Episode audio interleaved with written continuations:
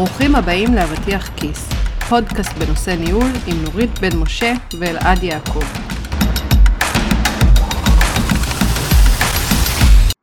נורית, היום רציתי לדבר איתך על אה, משהו ששמתי לב אליו. נכון עד היום, אם אני, אה, כאילו, מסתכלים בלינקדאין, הייתי רגיל לראות כל מיני טייטלים, אני אה, מהנדס senior engineer, junior engineer לתוכנה, דברים כאלה, mechanical engineer, ושמתי לב שהרבה אנשים מתחילים לשנות, פתאום את רואה בטייטל דברים אחרים, את רואה למשל, במקום לרשום אה, אני מנהל אה, R&D, אז יהיה כתוב אני אה, אלוף בפתרון בעיות, או שאני innovation enthusiastic, או דברים כאלה. וזה כאילו מעלה אותי, ככה, מעלה לי מחשבות בראש, האם אנחנו עוברים איזה מין אה, שינוי כזה מתפיסה של עולם שהוא יותר כזה טייטלים, לעולם ש, שאנשים מתארים את עצמם אחרת? אז אני חושבת שאני אתן לך את התשובה כן, אבל בדיוק לצורך השאלה הזאת יש מישהי שהיא הרבה יותר מומחית ממני בנושא הזה, ואני ככה שמחה לצרף לשיחה שלנו את דוקטור קלרה ריספלר, שאני מכירה אותה כבר הרבה מאוד שנים בטייטלים שונים, נכון? נכון. אה, קלרה, ברוכה הבאה לאבטיח כיס. תודה רבה, תודה שהזמנתם אותי. ברוכה הבאה. וכיף שאת פה. בואי קודם כל רגע תציגי למי שלא מכיר אותך, מי את ומה הנתיב המקצועי שלך בחיים. אז אני באמת אה, שמחה להגיד שאני סלאשרית, אתם בטח מכירים את המושג הזה, אה, גם וגם וגם.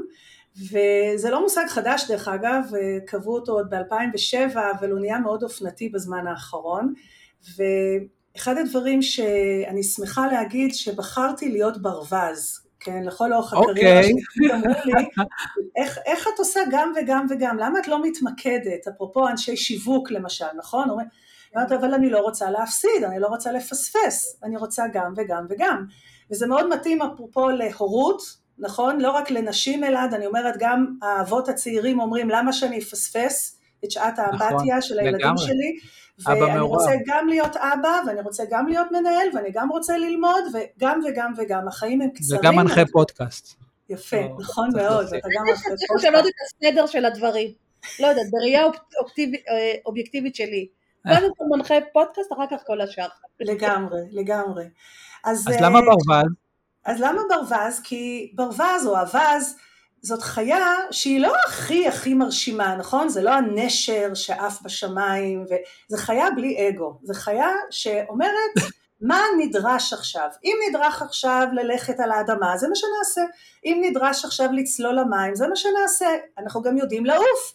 כלומר המולטי דיסציפלינריות הזו, הוורסטיליות הזו, זה משהו שאני מרגישה שאפשר לי להגיע להמון מצבים מעניינים בחיים. מצבים שבהם למדתי, שהתפתחתי, ודבר של, שאני לוקחת השראה מהברווז, שאני עוד לא לגמרי הצלחתי ללמוד ממנו, זה זה שכשהוא טובל את הראש במים ומוציא, הוא נשאר יבש, משהו בנוצות, נכון? דוחה את הרטיבות. נכון. וזה משהו שאני אומרת, הנה, הברווז עוזר, עוזר לי בדברים מסוימים, וגם מזכיר לי, תפסיקי לקחת את כל השיט הזה שזורקים לך. את לא חייבת להיות מושפעת מכל דבר שאומרים לך. אז יש אה, בחיה הזאת, הפשוטה, העממית, המון כוח, ולא יודעת, היא, היא עושה לי את זה. במיתוג העצמי שלי בעיני עצמי. מאמצת.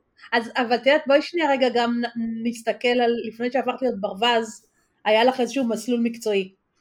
אה, שאני אז אה, כן. המיינסטרימי כזה. נכון, תשמעי, הכור ההיתוך של הדור שלי היה כזה שמסיימים את הצבא, כמובן עם בגרות מלאה, ואז שואלים, אחרי איזשהו טיול שמרשים לך לעשות, זה עדיין בגדר הנורמה, מה את הולכת ללמוד? וזה לא משנה אם את לא יודעת מה את רוצה, מי את, מה את, תחליטי. וכמה שיותר טוב להתקבל למסלול שיותר קשה להתקבל אליו, נכון? הרבה יותר אה, יוקרתי, לא משנה אם זה מה שאתה נכון. רוצה לעשות או לא.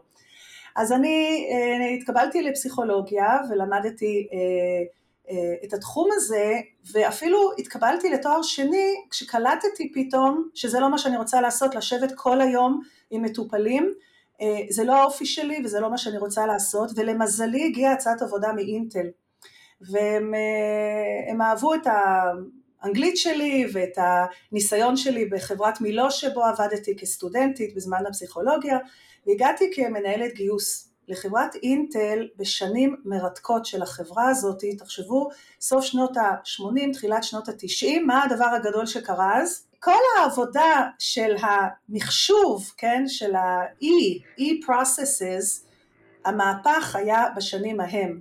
ובעצם השינוי בתהליכי פנים, תהליכי עבודה פנים ארגוניים קרה בשנים ההן שבעצם לקחנו תהליך ומחשבנו אותו. אבל לפני המחשוב צריך לעשות לו רידיזיין. ומה שהיה יפה שנתנו לאנשים שמכירים את העבודה מקרוב לא לאנשים הטכנולוגיים להוביל את התהליכים האלה.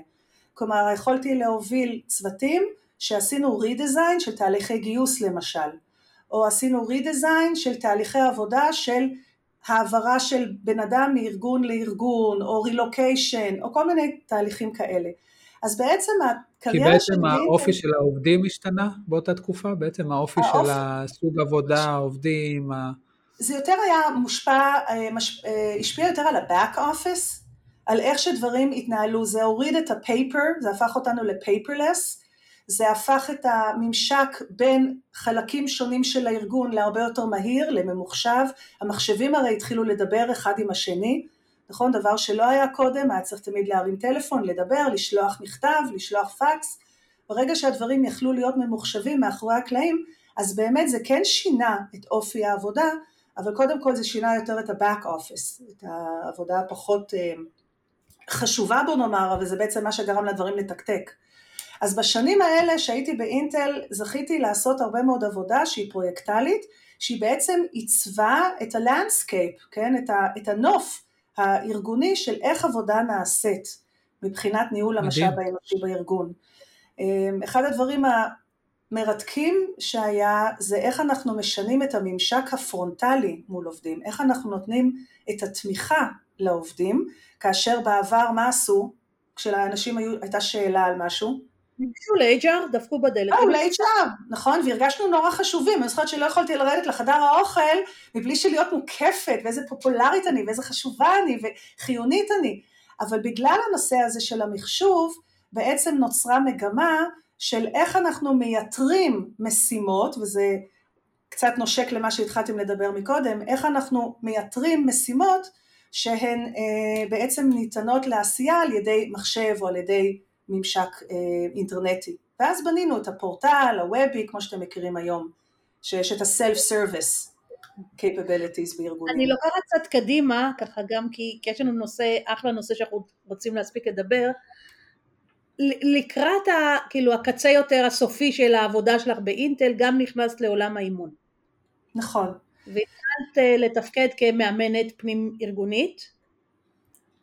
ואני חושבת שזה מה שהביא אותך אחר כך סלל לדרכך החוצה, לשלב נכון. העצמאי בהחלט.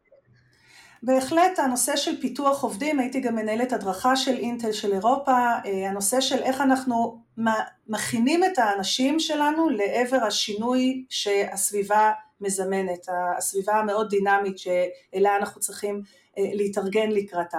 אז הנושא של אימון פנים ארגוני, Executive Coaching, תחום שהכנסנו לארגון, גם בתור זה שאני אימנתי מנהלים, אבל גם ככלי לעזור למנהלים לנהל את העובדים שלהם.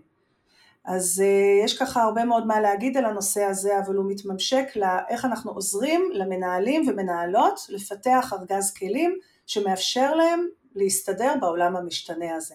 ובאמת אחרי שמילאתי כל מיני תפקידים ב-HR כמו שאמרתי וניהלתי פרויקטים והכנסתי את הנושא של Executive Coaching, התחלתי לחשוב גם על הקריירה שלי והתחלתי מהלך של הסבה במובן הזה שהתחלתי לעשות את הדוקטורט שלי וכשהשלמתי אותו אז הגעתי למכללת עמק יזרעאל והיום אני מרצה בכירה בתקן במכללה, חוקרת. ולמה אמרתי סלאשרית בהתחלה? כי אני שומרת גם על העסק העצמאי שלי כיועצת ארגונית, מנחה סדנאות ובין הלקוחות שלי זה חברת אינטל. אז uh, אני עושה וואו, גם וגם וגם לפי המודל הברווזי שלי, אני לא מוותרת על כלום אפילו מתארחת בפודקאסטים. וואלה, הכל יש לך זמן. אז את יודעת, ואמרת משהו שככה, אני חושבת שהוא יכול להיות הסגווי שלנו לשיחה, אמרתי, התעסקתי באינטל באיך להכין את העובדים לשינויים שמתרחשים. אז קודם כל, בתפיסה שלך, איזה שינויים מתרחשים היום שעובדים צריכים, עובדים ומנהלים, כי אנחנו בעיקר אה, מתמקדים במנהלים, צריכים להתכונן אליהם. לגמרי.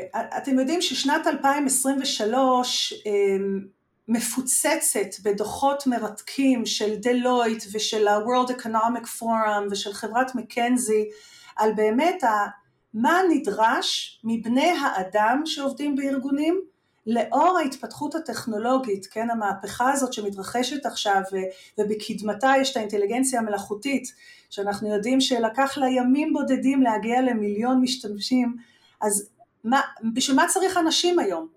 נכון? אם יש את הטכנולוגיה המופלאה הזאת שיכולה אה, להחליף כל כך הרבה אנשים. אבל מה שאני מאמינה זה שזה לא כל כך מהר יחליף אנשים. מה שכן זה יחליף משימות. זה יחליף טסקים שאנשים צריכים לעשות ותפקידים, וזה לא חדש רק לעכשיו, אבל תפקידים צריכים להיות גמישים. אמ, יש קונספט שאני מאוד מתחברת אליו של חלוץ בן גל שנקרא person skill fit. ו-person skill fit זה מושג שמתלבש על שני מושגים אחרים שקמו לפני זה. יש person job fit ההתאמה של בן אדם לתפקיד מסוים ויש גם מושג שנקרא person organization fit. באיזו מידה הבן אדם מתאים לארגון מסוים אז תחשבו אם בעבר אמרנו אוקיי אז לאיזה סוג של ארגון אני מתאימה? האם אני מתאימה לארגון כמו הצבא שהתהליכים ברורים וכולי או אם אני מתאימה דווקא לאיזה חברת סטארט-אפ? נכון? חשבנו במונחים האלה. או שחשבנו נכון. אוקיי אז עכשיו נכנסתי לחברה אה, מסוימת לארגון נתון לאיזה סוג של תפקיד אני מתאים? מה שבן גל אומרת ותחשבו כמה זה הגיוני לאור הסביבה שבה אנחנו פועלים אני לא צריכה להתחייב עכשיו לתפקיד. אני רוצה להתחייב למשימות מסוימות שאני יודעת שיהיו חלק מהחיים המקצועיים שלי. אני יודעת שאני טובה בלתקשר, אני יודעת שאני טובה בלכנס אנשים ולעורר בהם השראה, אני יודעת שאני טובה בלקבוע סדר עדיפויות, נכון? אלה מיומנויות, אלה סקילס, כישורים שאני יודעת שאני טובה בהם. אז כשאני מסתכלת על העשייה המקצועית שלי, האם המיומנויות האלה יוכלו לבוא לידי ביטוי במה שאני עושה יום יום. אז החשיבה שלנו נהיית הרבה יותר גמישה והיא הרבה יותר מתאימה למציאות שמשתנה. זה עושה שכל? זה... זה עושה שכל, רק אני ישר אומרת, אוקיי, אבל עכשיו אני מתחילה לחשוב על כל הארגונים שאני עובדת איתם, בסדר? ואני חושבת שבמידה מסוימת הם עוד לא שם בכלל, בחשיבה נכון. הזאת. אז איך אנחנו עושים את המעבר הזה? ל, ל... אני צריך עכשיו, את כאילו, אני מסתכלת על המודעות, המודעות עדיין נשארו אותו דבר. נכון. מחפש סיניור אימבדד אנג'יניר, מחפש... נכון. מחפש את... לא, אבל נכון, זה כאילו בטייטל, אבל אם נכנסים, צוללים פנימה, בדרך כלל ב-requirements כן רואים הרבה מהכישורים והמיומנויות הנדרשות. כאילו לי דווקא מרגיש הפוך מנורית, שזה אה, לא מרגיש לי כזה חדש. כאילו אני בתור מנהל, תמיד כשחיפשתי אנשים, תמיד היה לי את הדגשים שלי מבחינת skills, מבחינת מיומנויות, שאני מחפש אנשים נגיד שהם יותר תקשורתיים או יותר אנשי משתפי פעולה, כאילו collaborative, אה, או אנשים שיכולים אה, לחשוב מהר, זה דברים שאנחנו כן בודקים בראיונות, זאת אומרת, יכול להיות שזה לא משהו שבאמת אה, על הנייר ב job, ב job כאילו שהם מפרסמים את העבודה, אבל זה, זה כן משהו שעובר תהליך של בדיקה בתהליך הראיונות עצמו. אני, כאילו, נכון. לי זה נכון. לא מרגיש אחר. אז קודם כל אתה משתמש בזה כחלק מתהליך קבלת ההחלטות שלך, זה מה שאתה אומר לנו, נכון? בדרך שבה אתה מאפיין כן. את המועמד הפוטנציאלי.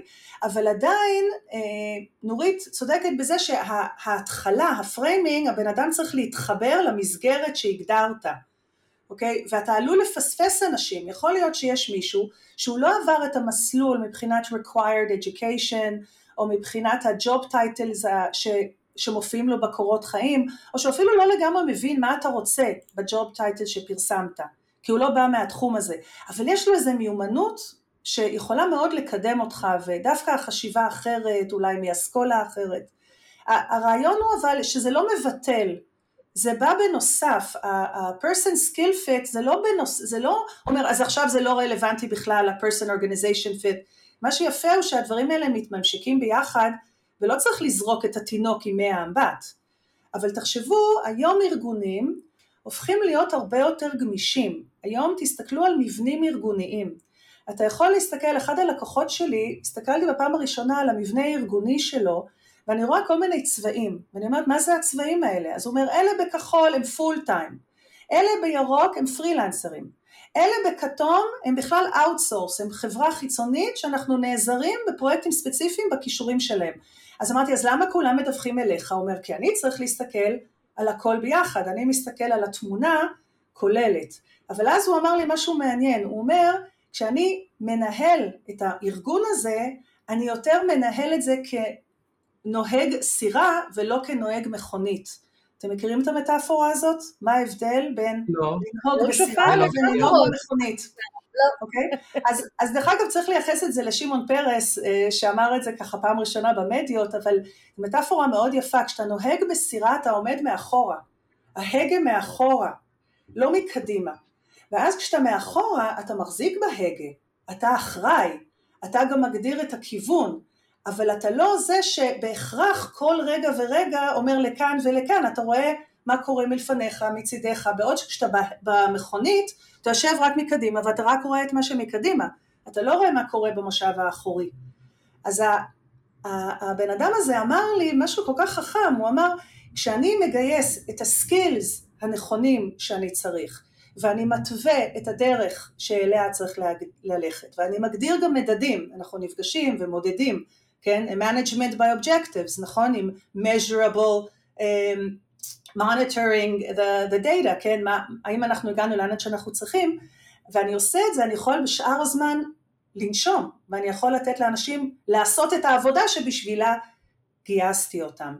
אז זה ככה yeah. משהו ש, שמשתנה היום, אפרופו מה שאמרת, אלא שמבנים ארגוניים מתחילים להשתנות, ואנשים מבינים בארגונים שאני לא בהכרח גם צריך מישהו בפול טיים. יכול להיות שהגעתי לפרויקט כן. לשלב מסוים, שאני צריך איזשהו ריסורס, שמישהו שהוא לא בפול טיים, והוא אפילו לא מחויב רק אליי, אולי הוא עובד גם בעוד מקומות, יכול לעזור לי, וזה משהו שפסיכולוגית ייקח לנו זמן להתרגל אליו. אנחנו עדיין פסיכולוגית רוצים שהמשאבים שלנו יהיו איתנו. כן. רק כשיחה צדדית, שימו לב מה קורה למשפחות בעולם המודרני. שימו לב מה קורה עם תוחלת החיים שעולה, גם המבנה המשפחתי הולך ומשתנה. כלומר, אנחנו כחברה, בראייה, אם אנחנו רגע צוללים החוצה, כן, אנחנו מסתכלים עם עוף הציפור, כל העולם שלנו הולך להשתנות. אז איך אני תופסת את העובד שלי כמשאב שלי שמחויב אליי? אנחנו צריכים ככה לשים סביב זה סימני שאלה. האם בעתיד זה צריך להישאר כמו שזה עכשיו? והאם נאמנות נמדדת על פי אותם פרמטרים? מאוד מעניין. הופה, מעניין. אני, חושבת שככה אני מקשיבה למה שאת אומרת, אני אומרת יש את המסלולים שהם המסלולים המסורתיים יותר שבהם ההכשרה משחקת תפקיד מאוד מאוד משמעותי. כלומר כשאת מחפשת אה, פסיכולוג קליני את לא יכולה לבוא ולהגיד יש איזשהו מינימום שהוא נדרש ועל זה את מחפשת עוד את התוספות. יש היום אני חושבת נתיב שהוא הנתיב המקביל של העולמות שבהם דשן הערך של ההכשרה הפורמלית יורד והרבה פעמים זה, זה מין מקבץ כזה אקלקטי של קורסים שאנשים עושים. אה, אם תסתכלי היום למשל על מקצועות השיווק הדיגיטלי או עולמות הגרפיקה שעוברים עכשיו מהפכה לא נורמלית, כלומר היום מי שלומד גרפיקה או עיצוב גרפי הם כבר לומדים יחד עם AI כחלק מהעניין, כלומר הכיוון משתנה, אז אני אומרת גם פה אנחנו רואים את השינויים האלה שמתחילים להתרחש. השאלה שאותי מסקרנת זה מה קורה אחרי שקיבלת בן אדם, אוקיי, אתה יודע אולי אלעד אולי זה גם אליך, קיבלת על סמך גם יש לו את הרקע ואת הניסיון הנכון וגם יש לו את המיומנויות וקורה שינוי בארגון והפרויקט משתנה. Mm-hmm. איך אתה יודע לעבוד עם האנשים האלה בהמשך? איך אתה עובד עם עולם של מיומנויות בתוך הארגון? אני, כאילו אם זו שאלה אליי, אז uh, זה כל הזמן קורה. כל הזמן זה קורה. העולם שלנו כל כך uh, זז ובתנועה, כאילו במיוחד בעולם ההייטק, שפרויקט יכול להתבטל תוך, לא יודע, עוד שבוע יתבטל הפרויקט, עוד שבועיים הוא יחזור, עוד שלושה שבועות יהיה משהו אחר, זה ממש עולם כזה. ואני חושב ש, שמנהלים היום צריכים להיות מאוד מאוד אה, אדפטיביים ואג'ילים לשינויים האלה, וחלק מזה גם אומר איך אני אה, יודע לשים, לכוון את האנשים המתאימים למקומות המתאימים בהינתן השינוי במצב, כאילו, ואני חושב ש, שבאמת אה, יש מנהלים שיותר קשה להם עם זה, עם האדפטיביות הזאת, אבל, אבל זה מה שנדרש מאיתנו היום. וכאילו אני מאוד מתחבר למה שאמרתם, ש, שגם דיברנו על זה קצת על ה, בפרק שהיה לנו נורית על אה, בניית הצוות הנכון, עם האנשים הנכונים. שזה לאו דווקא לבוא ולהגיד אני מחפש את ה top talent שהם הכי, לא יודע, אה, הכי תותחים בשוק, יכול להיות שזה לא מה שאני צריך, כי אולי אני אשים הרבה top talents ביחד והם יאכלו אחד את השני. אולי כדי שיהיה לי צוות נכון וכדי שיהיה לי תפוקה גבוהה, אני צריך להגיד בן אדם אחד שיודע לייצר חיבורים ויודע אה, אה, לעשות אה, בעצם חיבורים בין קבוצות ולהביא את המידע שלא היה לי קודם. יכול להיות שאני צריך מישהו שיודע לעשות את העבודה הקשה, שדווקא לא רוצה להיכנס להרפתקאות, כאלה אני גם צריך. אז, אז כן, כאילו, הקטע הזה של skills, הוא, אני מסכים שהוא מאוד חשוב, כדי לדעת במהלך שינוי, לפי ה skills, איפה אני מכוון כל בן אדם. זה אומר גם בעיניים הארגוניות, שהארגון צריך לאסוף את ה data הזה. כלומר, נכון. הארגון צריך להכיל מידע. נכון, ופה אני חושב שהארגון, לפחות הארגונים שאני, ככה יצא לי לחוות בהם, הם עדיין לא שם. זאת אומרת, גם אני עדיין חווה את המקומות האלה שכאילו מסתכלים מלמעלה ואומרים אוקיי, יש פה 50 אנשים, בואו פשוט נזיז אותם לעשות משהו אחר. וכאילו זה הכל מספרים.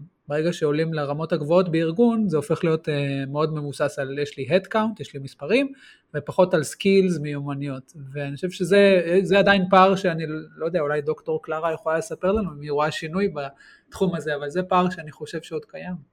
קודם כל, אתם אומרים המון דברים שאני רוצה להתייחס. דבר ראשון, מה שעכשיו אמרת אלעד, שם בדיוק אני רואה את האינטליגנציה המלאכותית משמשת תפקיד מאוד משמעותי.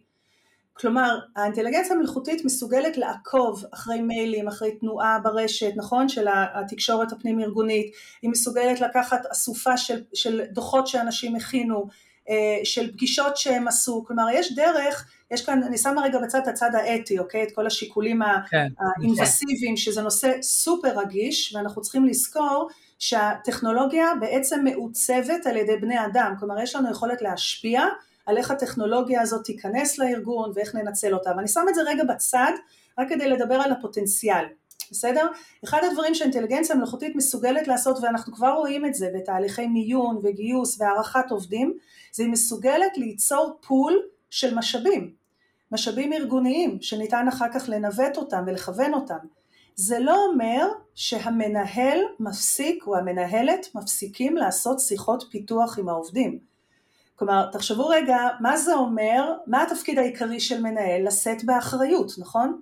בסופו של דבר את מי מאשימים, נכון? על איזה ראש עורפים? את המנהל או המנהלת. כן. ובאנגלית כן. המילה responsible זאת מילה נורא יפה, זה response able. כלומר, מנהל או מנהלת, התפקיד המרכזי שלהם להיות מסוגלים להגיב, to be able to respond. Now how can you respond? איך אתה יכול להגיב אם אין לך את החיילים על הלוח, נכון? אם אתה לא יודע באיזה משחק אתה משחק, אם אני משחק עכשיו שח או דמקה, ומי הם החיילים, ומי יודע ללכת כמו הרץ, ומי, נכון? הפרש, כלומר כל כן. אחד מה... אין לך את אה, הבהירות. אתה חייב כן. את הבהירות הזאת, נכון? כמו שאמרת אלעד, אני חייב להכיר את האנשים. וזה מתחבר למה שאמרנו מקודם, הנושא של חשיבות הפיתוח המנהלים, להזכיר למנהלים זה בני אדם, אתם צריכים לדבר איתם, מה הם רוצים לעשות, כי זה לא רק מה הם יכולים ויודעים לעשות, זה מה הם רוצים לעשות, מה מעניין אותם. אז במקביל להשתמש בטכנולוגיה, להיעזר בה כממסד נתונים, כן, database שעוזר לנו להתנהל עם דאטה, החלטות מושכלות, אבל זה לא מחליף את הבן אדם שמנהל את השיחות, שבונה מערכות יחסים, שמקשיב לא לחלומות לא של אנשים. כן? האינטליגנציה המלאכותית עדיין לא יודעת לתפוס חלומות ופנטזיות, אז uh, השילוב הזה, זה עולם העבודה החדש. ואת באמת רואה שינוי כזה בארגונים? זאת אומרת, המערכת AI הזאת שאוספת את המידע ומנתחת את הסקילס של כל אחד ויודעת לשים לי את החיילים על הלוח, כמו שאמרת, זה, זה משהו שאת רואה כבר בארגונים מסוימים? אני לא רואה את זה כל כך... אה, זה transition, it's happening as we speak, כלומר אנחנו ממש בעין הסערה, לגבי ההשפעות של האינטליגנציה המלאכותית. זה יהיה מאוד יומרני מצידי להגיד כן ככה וככה, אוקיי אף אחד לא באמת יודע. מה שכן אני מנצלת את הזמן שיש לי, עכשיו ככה אנחנו בהפסקה של הסמסטרים, אז נרשמתי לקורס חינמי שגוגל נותן על AI for everyone. אוקיי, אמרתי גוגל, נכון, הוא biased, הוא ידחוף לי מוצרים של גוגל, יש גם את מייקרוסופט, יש גם את IBM, אבל למה לא? קורס חינמי, אני מאוד ממליצה לכם. ממש מסביר מה זה AI ומה ה-capabilities שלו, ויש בקורסרה גם קורס מאוד מאוד מעניין. כלומר, מה שאני החלטתי לעשות עם כל השינויים האלה, זה גם עם הלקוחות שלי. אני אומרת, אף אחד לא באמת יודע, כן? כמו שאף אחד לא ידע שהקורונה מגיעה, אבל אנחנו יודעים שיש פה פוטנציאל ענק, ורב הלא ידוע על הידוע, אבל תוך כדי כל יום הטכנולוגיה הזאת מתפתחת, אנחנו רואים את הגרסאות, נכון? ש, שצצות ואת התחרות בין הטיטנים הענקיים, נכון? אמזון נכנס לתמונה, אה, אה, כן, אה, מייקרוסופט, מה שאני אוהבת אצלם זה הטייס המשנה, קונספט מהמם דרך אגב, אני לא, לא מקבלת מניות מהם, כן, אבל הרעיון הזה שהטכנולוגיה זה טייס משנה, אני עדיין זאת שקובעת, אני כבן אדם, יש כאן מסר מאוד נכון. אז אה, אלה הכיוונים אבל אלעד לשאלתך, זה לא שאני יודעת, זה שכאילו אני רואה, אני רואה פיילוטים, אני רואה ניסיונות, אני רואה ככה אה, מחלקות שבוא ננסה לעבוד ככה וככה ומחלקה אחרת נמשיך כמו שעשינו.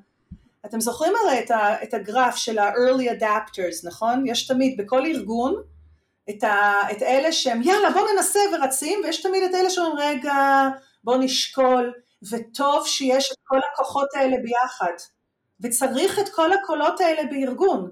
זה לא שהנייסיירס הם רעים והבואו נרוץ הם הטובים, אנחנו צריכים את האיזונים האלה, את האיזונים והבלמים האלה כדי להגיע להחלטה מושכלת. אבל uh, בכל ארגון שאתם נכנסים, תשאלו את עצמכם איזה קול אני רוצה לשמש, האם אני רוצה להיות בין הקטליזטורים או אלה שאומרים רגע בואו נתייצב, כל אחד צריך לבחור את התפקיד שהוא רוצה למלא, ולמפות את בעלי העניין שיש, כי אם חסר כל אחד, אנחנו נרדמנו בשמירה. אז אה, זה אפרופו מיומנויות. אני חושבת שככה אני רוצה להביא את זה למשהו שאני שומעת בהרבה ארגונים, זה הגלי פיטורים, שינויים, הם נהיו מאוד מאוד קצרים. זאת אומרת, הרבה ארגונים זה לא אחת לשנתיים או אחת לשלוש, אלא זה יכול להיות אחת לחצי שנה או לכמה חודשים. אה, ואני חושבת שאחד מהדברים זה אולי בואו נדבר על איך מנהלים יכולים לעבוד עם זה, עם ה... לייצר לעצמם, גם אם הארגון לא טכנולוגי ומוביל ומשתמש בכל מיני אקסטנשנים או בפלטפורמות שעוזרות, איך אתה כמנהל יכול להתחיל לעבוד עם ראש כזה שבא ואומר אני צריך את הגמישות הזאת ואני צריך את היכולת לצפות גם משהו שיקרה אולי עוד חצי שנה או עוד שנה עם כוח האדם ולא להפסיד, דיברו על זה עכשיו שמטא, ואני לא זוכרת איזה עוד חברה שפיטרו, אולי סיילספורס, פיטרו ועכשיו הם מחזירים חזרה את האנשים ושזה הופך טריקי עבורם פתאום, כי אה, אחרי שפיטרת מישהו ואתה מחזיר אותו הוא כבר לא חוזר אותו דבר. נכון, יש פה משבר אמון. לגמרי, וזה לא רק... לא עושה את זה. כן. שנייה רק, רק להגיד ששימי לב שזה לא רק אלה שפיטרו והחזירו, זה כולם שגם ראו את המהלך הזה שהחברה עשה, ו- ומחכים ל- לרגע שגם להם זה יקרה. אז uh, האדוות, כן, האדוות המים פה של ההשפעה הן הרבה יותר גדולות. אפרופו הנושא של שימור עובדים, מעורבות עובדים, כן, זה ממש פעולה שהיא נוגדת למטרה הזאת. אז אני חושבת שמה שאלעד אמר מקודם בגמישות שצריך והוורסטיליות זה אופי העבודה, נכון? לאור זה שאנחנו נמצאים בש... בתקופה שאף אחד לא יכול להבטיח מה יהיה עוד שנה או שנתיים, אז צריך בשקיפות מוחלטת גם אל מול העובדים שלנו כל הזמן לשקף את זה.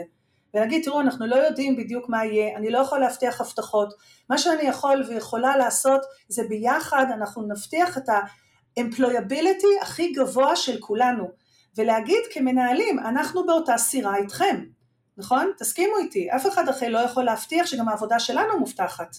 אז איך אנחנו מצד אחד עושים את ה-job number one, נכון? הם מבטיחים שאנחנו חולבים את הפרה בשוטף, כי זה הבסיס של הישרדות החברה או הישרדות העסק, אבל לא שמים בזה את המאה אחוז capability שלנו. תמיד לוודא שחמישה, עשרה אחוז מהזמן שלנו שומר על הגמישות. ותיכנסו לדוחות של מקנזי שהזכרתי, יש, יש רשימות מאוד מפורטות של מהם הכישורים והמיומנויות שנדרשים כדי לצלוח את השנים הבאות.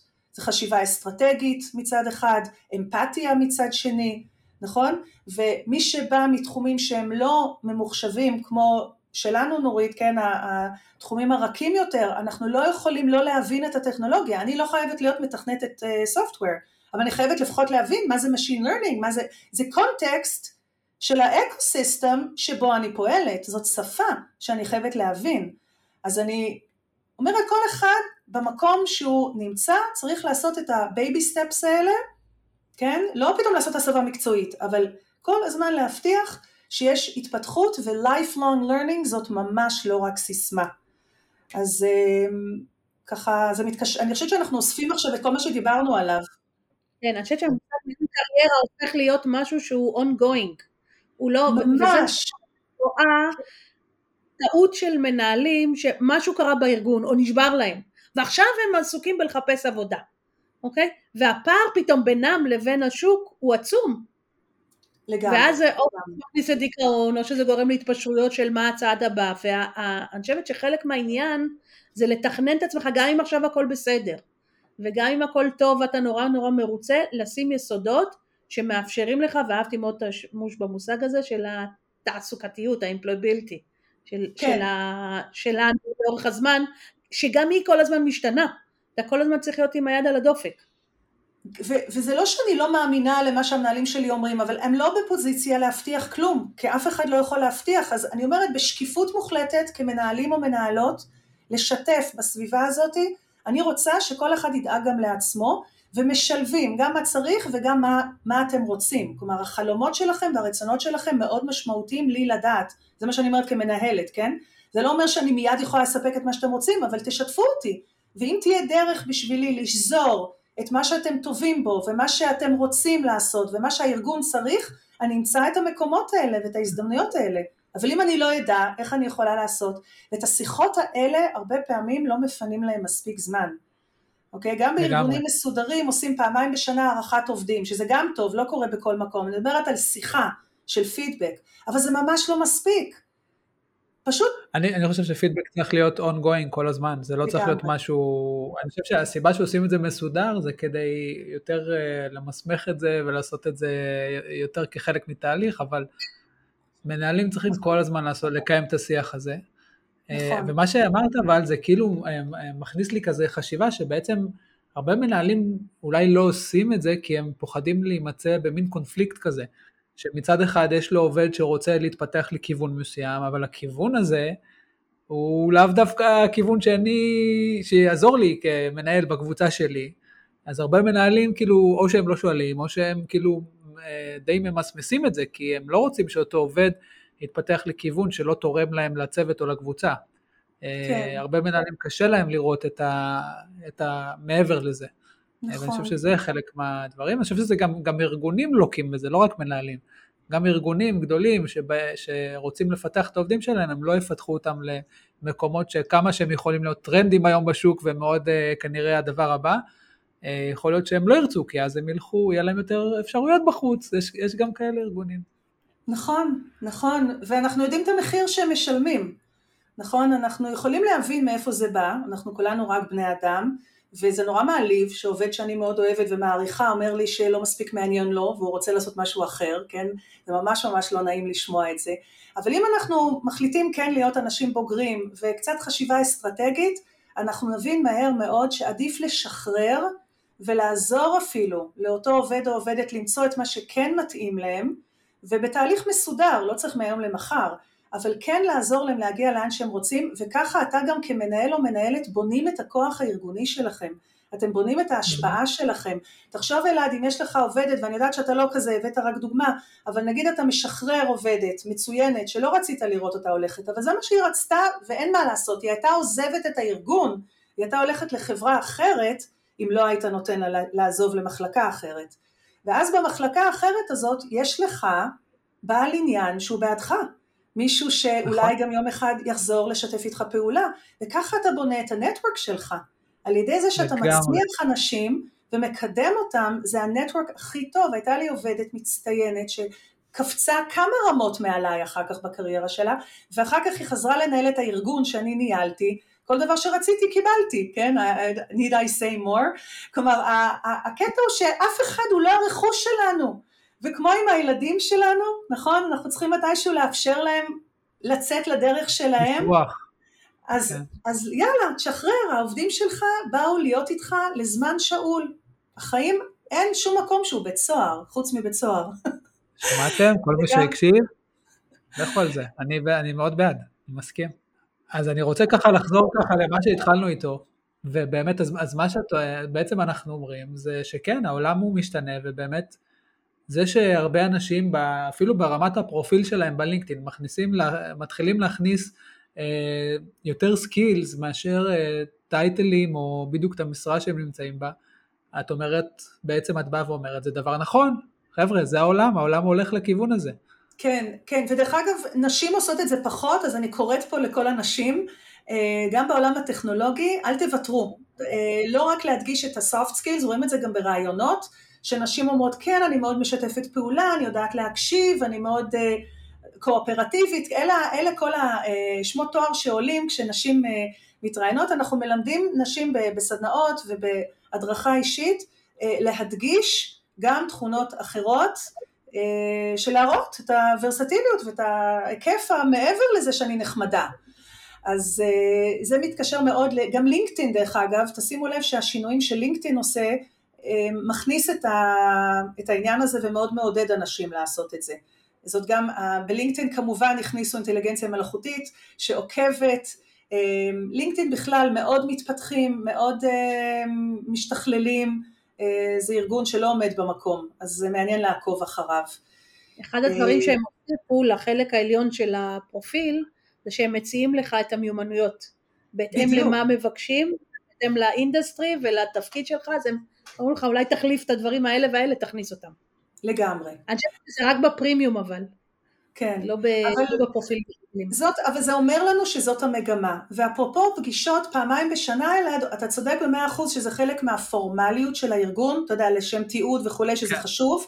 אפרופו מה שאמרנו מקודם, האינטליגנציה המלאכותית תאסוף את הנתונים ל-database שייתרו את השיחות הקשות האלה של, ואת כל הדוקומנטציה הזאת שאף אחד לא קורא אותה, אתה יודע, המשובים האלה שאיכשהו נאגרים בארכיון. זה יכול לחסוך כל כך הרבה זמן למנהלים. תחשוב, כאילו, בשנייה, מדהים. בשנייה אתה מכניס, הסורק את כל הנתונים האלה ואתה שולף מה המגמה, שאלה למשל לשאול, כן, מה המגמה שאני מזהה אצל אלעד?